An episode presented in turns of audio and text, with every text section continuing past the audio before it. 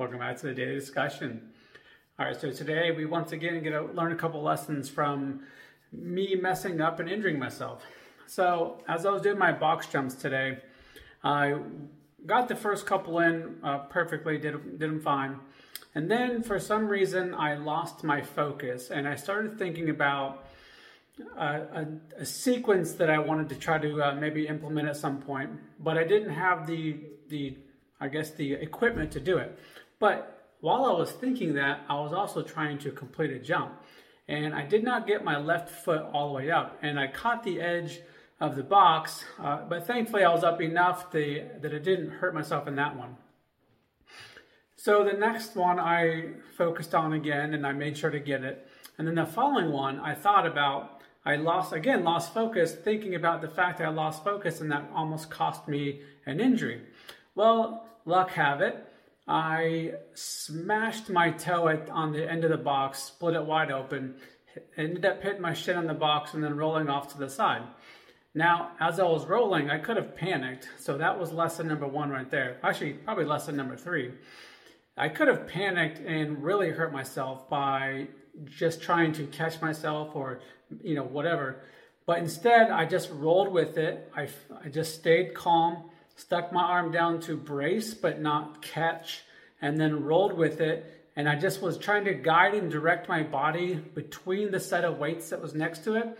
And then as I was rolling, then I tucked my head in to protect it from not hitting the rower, which is right next to it. Uh, all of that.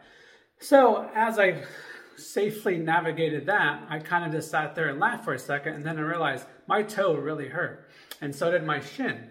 So I thought at that point it was hurting really bad. I realized I had actually split my toe open and it was bleeding pretty good. And I thought, man, I'm probably done for the day. I'm not going to be able to complete my workout. So I went downstairs, I cleaned up my foot, got it bandaged up, and then I realized there was a set of doubt in there and fear. So I knew at that point I could not give up on that workout today. I needed to go back and finish it because Fear's number one ally is time.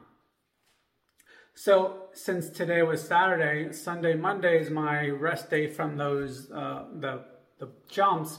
So I wouldn't have this opportunity again until Tuesday. So basically, I'd have two and a half, almost three days worth of time to let that fear set in and me not or potentially not wanting to do those box jumps again because I had a little bit of doubt after that. So I said, nope, I got to get back to it and I got to prove myself that I can do it. So I went back, I stood in front of the box and I focused directly on it, said there was nothing else important other than me making this next jump. And I did it one after another. And I ended up getting the rest of my other two sets in and finished it up. And I did not miss another one. In fact, I cleared it uh, even more than I needed uh, by a long shot. So it really made me dial in and say, no, I'm not going to let fear control my decisions. And again, because fear's greatest ally is time, I knew I didn't have, I didn't want to give it that uh, fuel, I guess. So I needed to get back on it right away. So, what about you? What are you allowing time to fuel fear so that you continue not do it? And how can we help you get over that bump to get started to realize that it's not as scary as you think but also to take that fuel away from that fear so we continue making progress? Let me know